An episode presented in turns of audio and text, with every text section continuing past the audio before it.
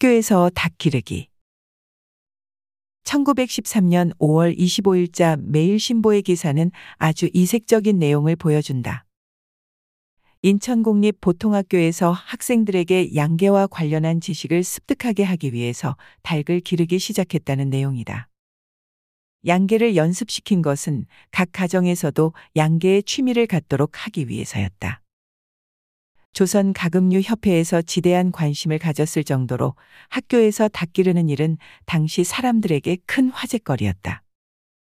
양계 실습용 닭은 대체로 고증이나 레구온 품종이었다고 하는데 보통 학교에서 양계를 가르친 것으로는 이 또한 인천 최초의 사례로 전해진다.